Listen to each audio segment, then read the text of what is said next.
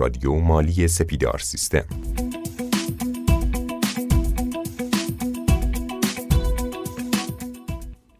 با نام یاد خدا سلام عرض می کنم خدمت همه شنوندگان و دنبال کنندگان عزیز رادیو مالی.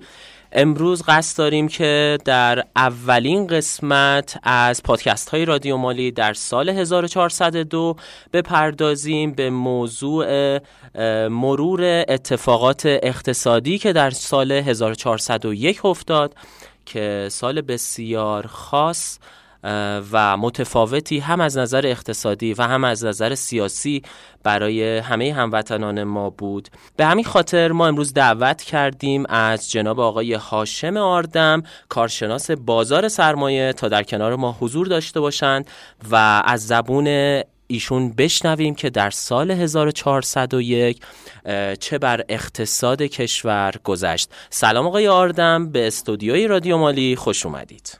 سلام عرض میکنم، خیلی ممنون که بنده رو دعوت کردید. سال نو رو خدمت شما و همه شنوندگان عزیز تبریک میگم. امیدوارم که 1402 هر چی که هست بهتر از 1401 باشه برای همه در همه ابعاد. من هم امیدوارم و من هم از طرف خودم و شرکت سپیدار سیستم به همه عزیزانی که این پادکست رو گوش میدن سال نو رو تبریک میگم و امیدوارم که سال نو روزهای پربرکت تری رو برای همه ما رقم بزنه. خب آقای آردم، بیاید یه فلشبک بزنیم به تاریخ 1/1/1401. بهمون بگید که تو اون روزا اصلا وضعیت شاخصهای کلان اقتصادی ما چه شکلی بود و همین که شما اون موقع پیشبینیتون از وضعیت اقتصاد ایران حداقل واسه چند ماه آیندهش چه شکلی بود؟ از اول 1401 که نه، از اسفند 1400 حقیقتش ما انتظارمون این بود که شرایط اقتصاد ایران در سال 1401 خیلی بهتر از اون چیزی که در واقعیت اتفاق افتاد باشه. میدونید که الان متغیرهای غیر اقتصادی، متغیرهایی که خیلی کمی نیستن و کیفیان، بیشتر روی اقتصاد ما تأثیر دارن و عرض کنم که ما شاید پارسال این موقع ها انتظار داشتیم که در سال 1401 توافقی انجام خواهد شد، حالا یا توافق موقت یا توافق دائمی. انتظار داشتیم که درآمدهای ارزی کشور افزایش پیدا کنه، انتظار داشتیم که فروش نفت تسهیل بشه و طبیعتاً اگر این اتفاق می افتاد ما میتونستیم رشد اقتصادی بالای 12% رو تجربه کنیم طبق مدلایی که داشتیم. حتی ما انتظار داشتیم که نرخ ارز بیاد زیر 20 تومن، میانگین نرخ ارز بازار، نرخ دلار بازار، واقعا توقعمون این بود که بیاد زیر 20 تومن. مفروضاتی براش داشتیم و همه این مفروضات متکی بر این بود که توافقی حاصل بشه. اما اون اتفاقی که افتاد خیلی فرق داشت با اون چیزی که ما انتظار داشتیم. همیشه همینجوریه، وقتی که شما متغیرهای اقتصادی رو سعی میکنید پیش بینی کنید، وقتی بازارها و اقتصاد یک روند باثباتی داره واقعا میشه پیش بینی کرد. ما معمولا تو اقتصاد از دو مدل پیش بینی استفاده میکنیم. یه دونه در واقع مدلیه که بر اساس انتظارات تطبیقی شکل میگیره و یه مدل هست که بر اساس انتظارات عقلایی شکل میگیره. البته مدل‌های مختلفی هستند ولی بیس همه اینها یا انتظارات تطبیقی یا انتظارات عقلایی. انتظارات تطبیقی به زبون ساده اینطور معنی میشه که ما روند گذشته اقتصاد رو توی بخش‌های مختلف ازش یه میانگین میگیریم. حالا این میانگین به طرق مختلف به دست میاد و این میانگین رو فرض میکنیم که قابل تعمیم است به سالهای بعد.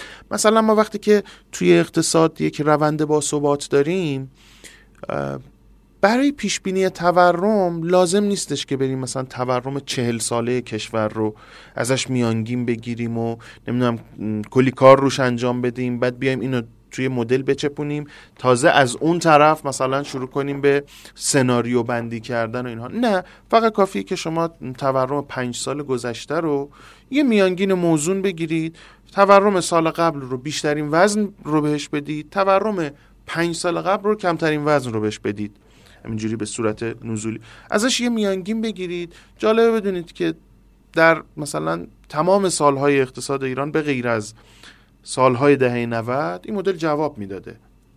شما یه میانگین از 5 سال گذشته میگرفتید، با یه تعدیلی میتونستید تورم سال آینده رو پیش بینی بکنید.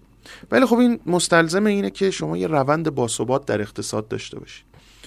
زمانی که این روند ثبات نداره، قرار اتفاقات عجیب غریبی بیفته، قرار تحریم بشیم، قرار تحریم ها لغو بشه، قرار یک شوک اقتصادی به در واقع سپهر اقتصادی کشور وارد بشه، اونجاها دیگه شما نمیتونید از گذشته بیان میانگین بگیرید، مجبورید سناریو بندی کنید.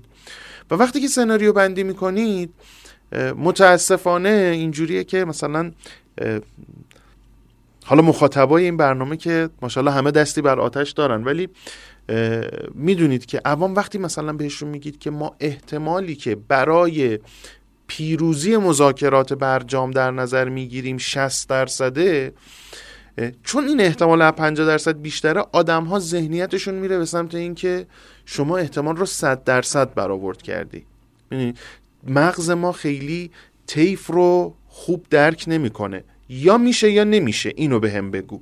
وقتی که سناریو بندی میکنی و مثلا 60% برای یه سناریو احتمال قائل میشی، آدم ها تصورشون اینه که خب حتما همین اتفاق میفته دیگه، و ما احتمال در واقع پیروزی مذاکرات برجام رو در ابتدای سال 1401 واقعا بیش از 50% میدیدیم. و خب نمیشه گفت که همه شوکه شدن، ولی اعتبار خیلی از تحلیلگرا زیر سوال رفت، به خاطر اینکه به این سناریو وزن زیادی داده بودن تو تحلیلاشون و در واقع حالا احتمالاً دوستان در جریان هستن، بچه‌ای که خیلی تحلیل تکنیکال میکنن میگن وقتی یه سیگنال خرید میاد روی بازار، اگر اون سیگنال فیل شه درجا تبدیل میشه به سیگنال فروش یا بالعکس. اقتصاد ایران یه مدتی، شاید چند ماهی، منتظر شکلگیری این مذاکرات بود، منتظر به نتیجه رسیدن در واقع مذاکرات بود، و وقتی که این اتفاق نیفتاد همه چی برعکس شد. نرخ ارز اوورشوت کرد، توی مقطعی به 60,000 تومان رسید. البته 60,000 تومان یه روز بیشتر نبود، ولی همین که اونجا رو دید خیلی اتفاق تلخی بود.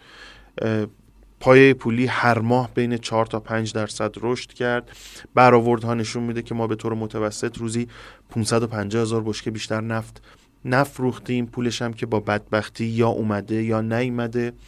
و خب از اونجایی که همه چی واقعا وابسته بود به این که ما مناسباتمون با دنیا به چه سمتی میره، خب متاسفانه در واقع وقتی که اون پیشفرض اصلی محقق نشد، تقریبا تمام پیشبینی های ما نقش برآب شد. بسیار عالی جناب آقای آردم، مقدمه خیلی خوبی بود که یک نگاهی پیدا کردیم در مورد اینکه سال قبل انتظارات ما چی بوده و چه اتفاقاتی افتاد که شاید خیلی از اون انتظارات برآورده نشد، و شاید دلیل اصلیش هم اون فاکتورهای سیاسی بود که توی کشور اتفاق افتاد. حالا بیایید چند مورد از شاخصهای کلان اقتصادی که مربوط به سال ابتدای سال 1401 هست رو برای ما بگید و بیایم با هم مرور کنیم که این شاخص‌ها طی سال چه تغییری کرد و تا پایان سال 1401 به کجا رسید. متاسفانه اون سنجه‌ای که توسط آحاد جامعه مورد توجه قرار میگیره سنجه مستقلی نیست، خودش تابع یه سری متغیرهای دیگه است و اونم نرخ ارزه. همیشه آدم‌ها تصورشون اینه که با نوسان نرخ ارز تورم نوسان میکنه یا سطح عمومی قیمت‌ها نوسان میکنه، غافل از این که اینها با هم در واقع از یه ریشه نشأت میگیرن و اون رشد نقدینگیه. ما در ابتدای امسال با متوسط رشد نقدینگی ماهانه بین 2 تا 2.5% پا به سال جدید گذاشتیم که متاسفانه این متوسط رسید به بین 3 تا 4%. به زبان ساده وقتی نقدینگی ماهی 3 تا 4% رشد میکنه، شما در هر بازاری فعال هستید و به هر طریقی از داراییتون استفاده، در واقع در راستای سرمایه‌گذاری استفاده میکنید. اگر بین ماهی 3 تا 4% بازدهی کسب نکنید، انگار که زیان کردید، چون ارزش پول داره با افت مواجه میشه، نقدینگی داره زیاد میشه، هر چی زیاد میشه ارزشش کم میشه دیگه. شاید تلخترین ماجرای سال 1401 همین رشد نقدینگی بود که بیشتر شد و باعث شد که ما برای اولین بار در تاریخ ایران، یا حداقل برای اینجوری بگم، برای اولین بار در تاریخ بعد از جنگ جهانی دوم، ایران 2 سال پشت سر هم تورم نزدیک 50% رو تجربه کرد و خب ما همچی چیزی نداشتیم دیگه. ما فقط مثلا در سالهای 1320 و 21 و اگه اشتباه نکنم 22 سر ماجرای در واقع اشغال خاک ایران، ما 2-3 تا تورم نزدیک 100% پشت سر هم داشتیم. بعد از اون ما دیگه هرگز تورم‌های این تیپی رو که تجربه نکردیم. بالاترین رکوردمون بعد از انقلاب 47% سال 74 بود.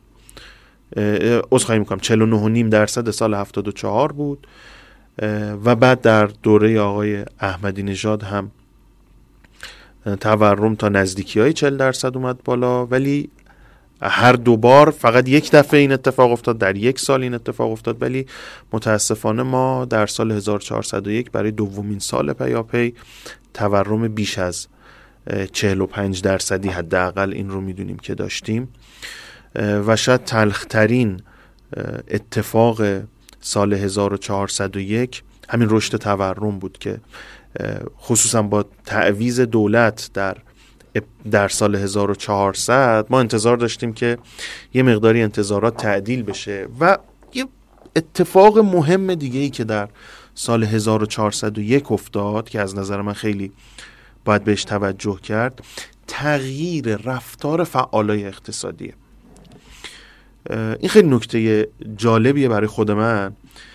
این تغییر رفتار به این شکل بوده، من یه فقط مقدمه‌ای باید براتون خدمتتون عرض کنم که ما همیشه در تاریخ 40 ساله اقتصاد پس از انقلاب اسلامی همیشه خدا تمایل سیاستگزار اقتصادی رو بر سرکوب نرخ ارز در واقع همیشه اینو حس کردیم، همیشه اینو دیدیم.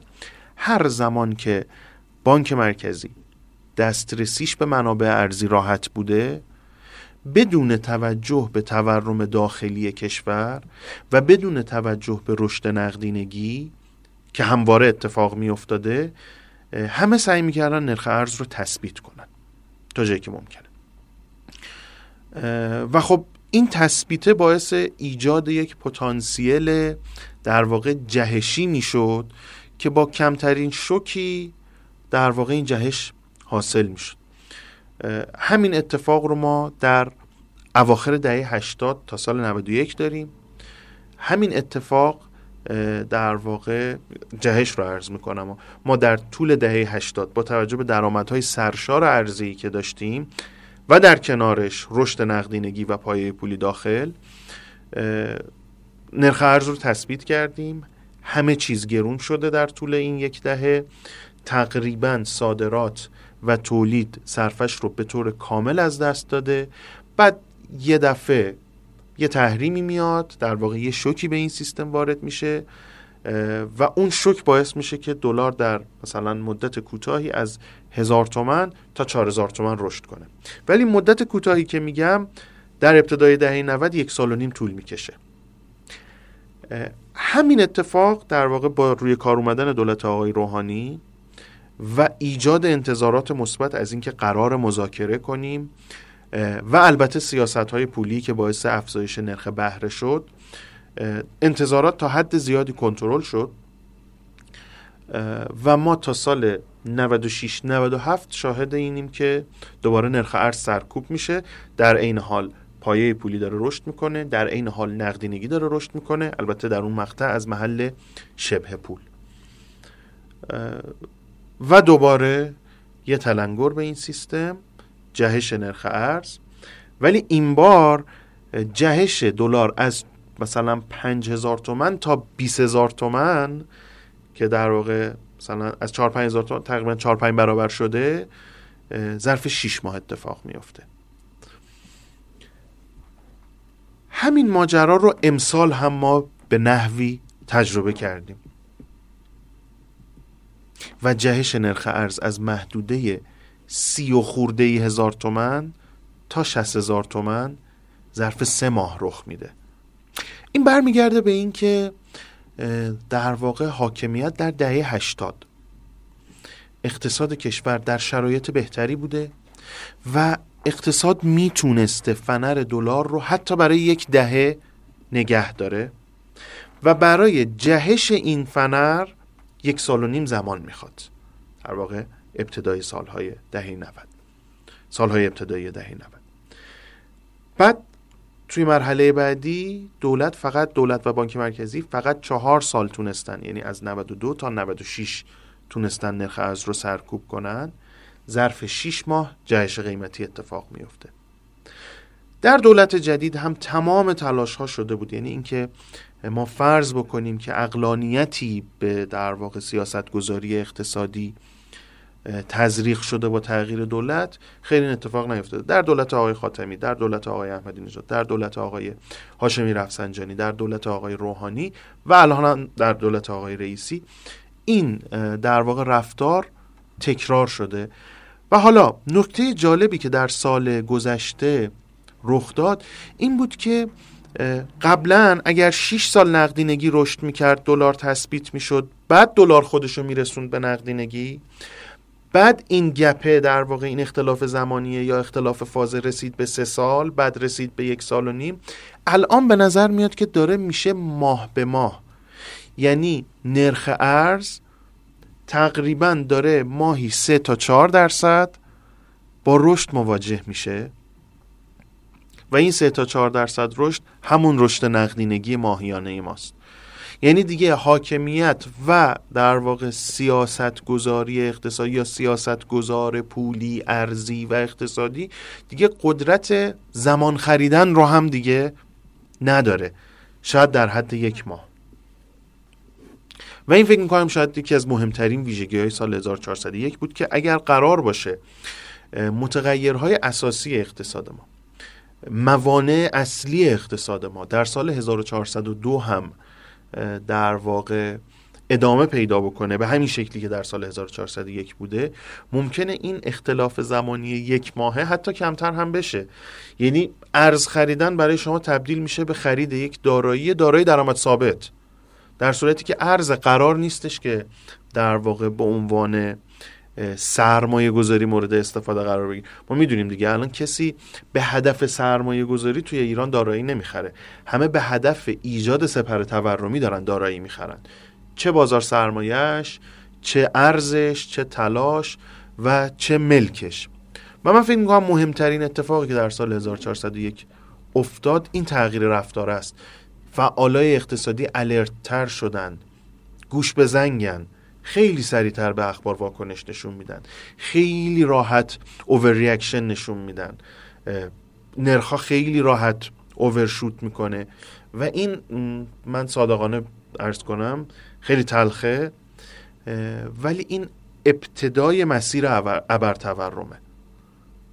و اگه قرار باشه که ما هنوز در سال 1402 هم درگیر عادی سازی روابطمون با دنیا باشیم، هنوز بخوایم در واقع گیر این باشیم که 7 میلیارد دلار کره جنوبی رو بالاخره چجوری آزاد کنیم یا 3 میلیارد دلاری که از عراق طلب داریم و چجوری زنده کنیم، سال آینده دیگه سالی نیستش که فعالای اقتصادی به شما اجازه بدن ریال شما رو از چرخه حذف میکنن، ریال رو از چرخه خارج میکنن.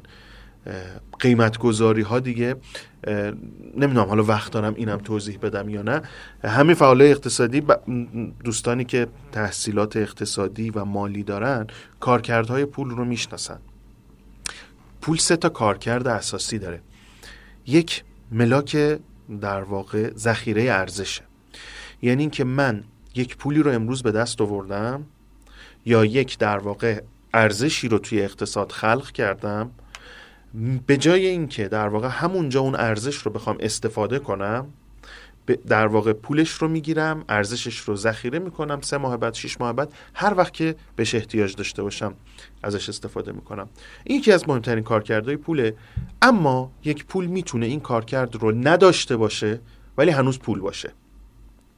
مثل در واقع همین الان ریال، کسی دیگه برای حفظ در واقع ارزشی که در اقتصاد خلق کرده ریال نگه نمیداره، ولی هنوز وقتی که میره مثلا میوه و خیار و سیب زمینی پیاز بگیره از ریال استفاده میکنه. پس همچنان ریال پوله. وظیفه دوم در واقع پول، وظیفه اساسی دوم در واقع پول اینه که معیاری باشه برای سنجش، معیاری باشه برای ارزش گذاری، معیاری باشه برای در واقع بررسی قیمت‌های نسبی. باز هم در واقع پول میتونه این وظیفه رو ایفا نکنه ولی همچنان پول باشه. کما اینکه الان در مثلا منطقه 1 تهران املاک در واقع خاص و لوکسی که هستن اصلا دلاری قیمت گذاری میشن. طرف میگه من کاری ندارم که مثلا الان دلار چنده، نمیدونم ملک توی تهران چنده، متوسطش چقدره، من کاری ندارم.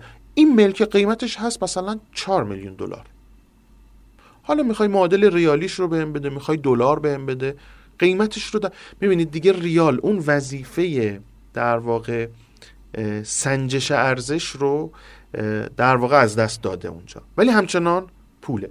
اما سومین کارکرد پول و مهمترین کارکرد پول در واقع اینه که به عنوان میدیوم آف اکسچنج یا ابزار مبادله مورد استفاده بشه، قرار بگیره. به محض اینکه پول این کارکرد رو از دست بده دیگه اسمش پول نیست. هر چیزی هست جز پول.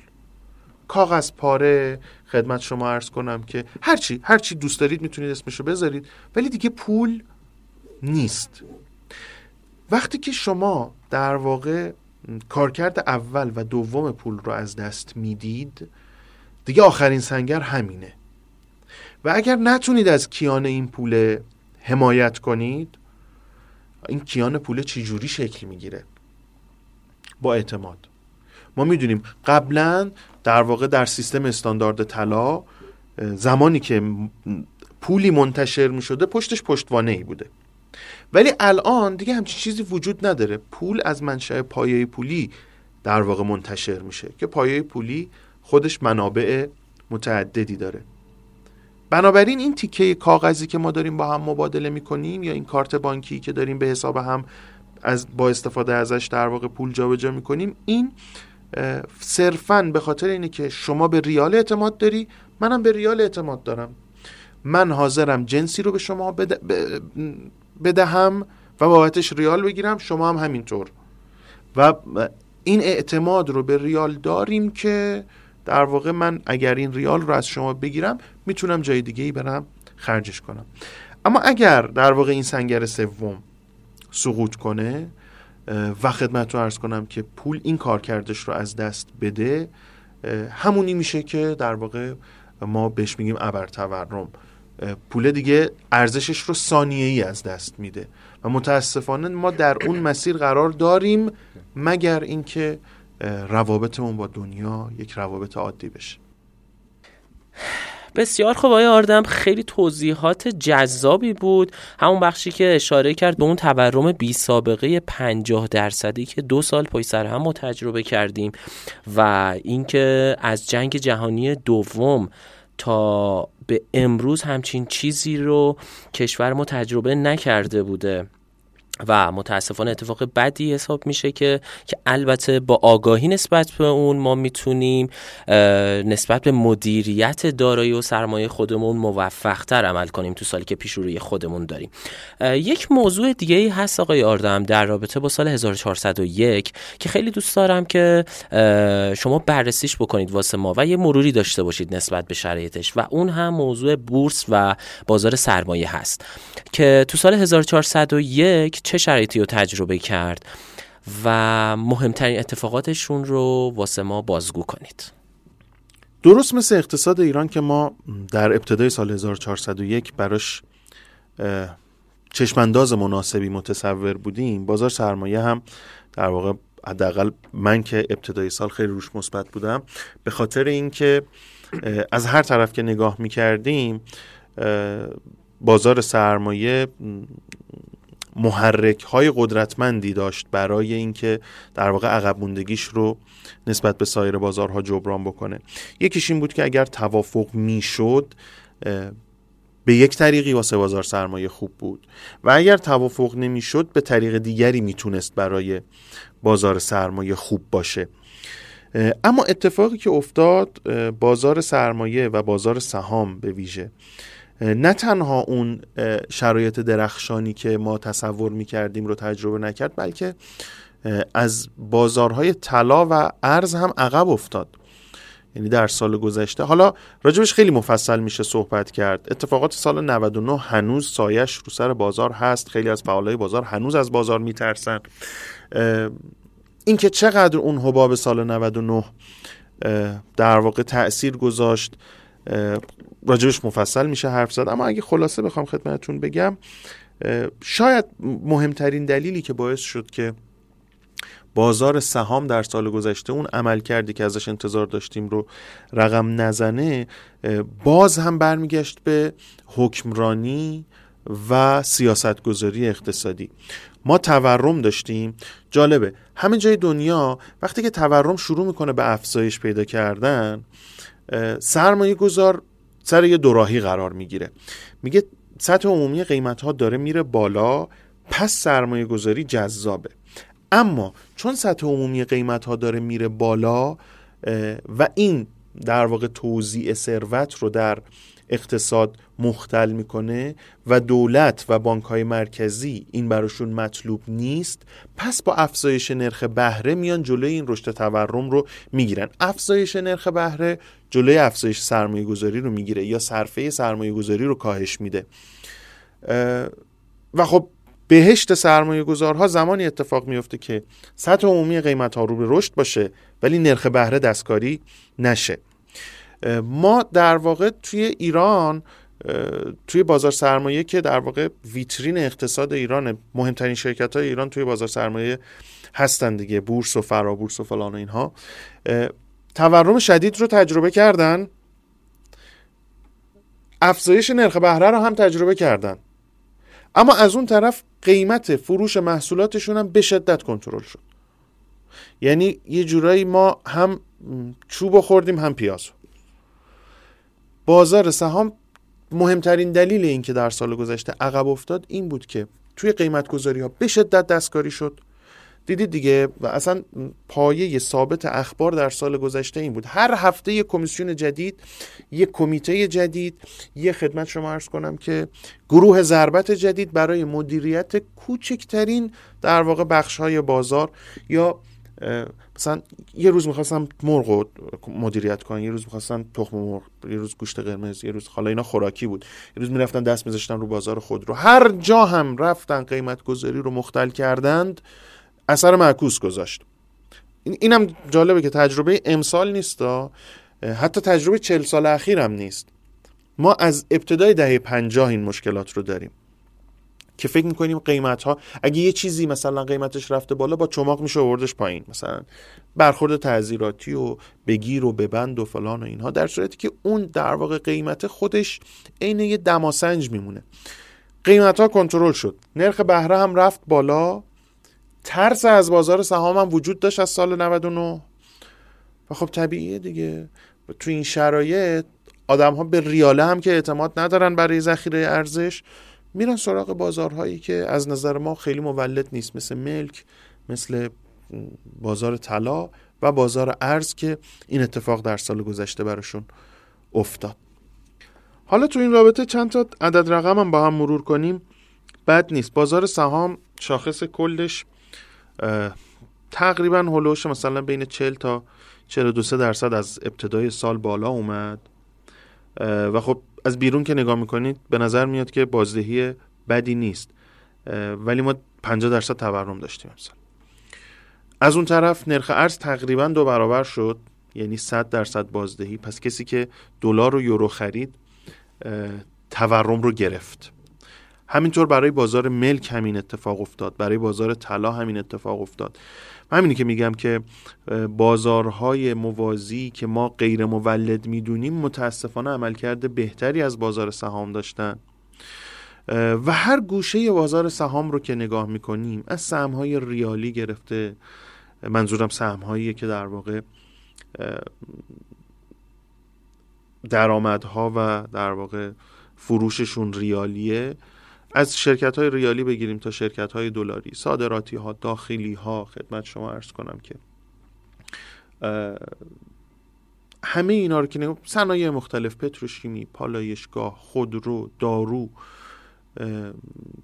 ساختمان، هلدینگ‌هاش، هلدینگ‌های سرمایه‌گذاری، همه اینها رو که می‌ذارید کنار هم، همشون میتونستن شرایط بهتری داشته باشن، ولی با در واقع بعضی جاها انفعال، بعضی جاها دستکاری، بعضی جاها در واقع ندونمکاری سیاستگزار، بازار سرمایه متاسفانه شرایطش خیلی مطلوب نبود. البته بازدهی‌های خوبی هم در واقع در بازار به دست اومد، ولی مثلا شما ابزارهای جدیدی که توی بازار پذیره‌نویسی شدن، مثلا یه سریاشون که توی مدت خیلی کوتاهی بیش از 2 برابر شدن، فرصت‌های این تیپی تو بازار بود، ولی سر جمع که نگاه میکنیم شاخص کلن 40% اومده بالا. بسیار عالی، سپاسگزارم ازتون جناب آقای آردم. این قسمت و مرور سال 1401 رو همینجا با همدیگه به پایان میرسونیم و تو قسمت بعدی امیدوارم که بتونیم با شما در مورد چشمانداز اقتصاد 1402 و احتمالات و پیشبینی هایی که در مورد اون وجود داره با شما به صحبت بشینیم و ببینیم که متغیرهای اقتصادی تو سال آینده به چه شکلی خواهند بود. ممنونم ازتون. آقا خیلی ممنونم، مرسی که بنده رو دعوت کردید. دوستانم حوصله کردن و پرچونگی بنده رو تحمل کردن، خیلی ممنون. خدا یار و نگهدارتون باشه. زنده باشید. منم خسته نباشید میگم به همه شنوندگان عزیزمون و امیدوارم که در قسمت آینده هم در کنار ما باشید. خدا یار و نگهدارتون.